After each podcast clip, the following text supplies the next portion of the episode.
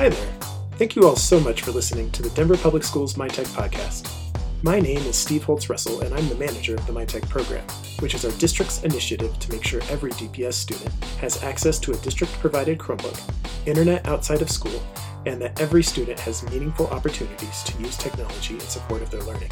If you missed our first episode of the season, check it out.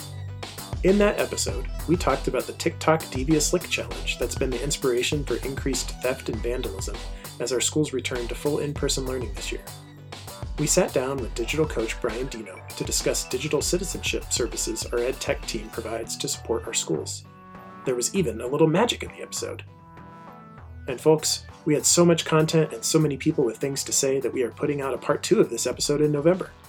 In the new episode, you'll hear from a high school principal, a student council, a middle school assistant principal, and a seventh grade student who are navigating this strange and challenging school year on and offline, social media, school culture, and digital citizenship complicate what it means to be a student during this pandemic, which we're still experiencing.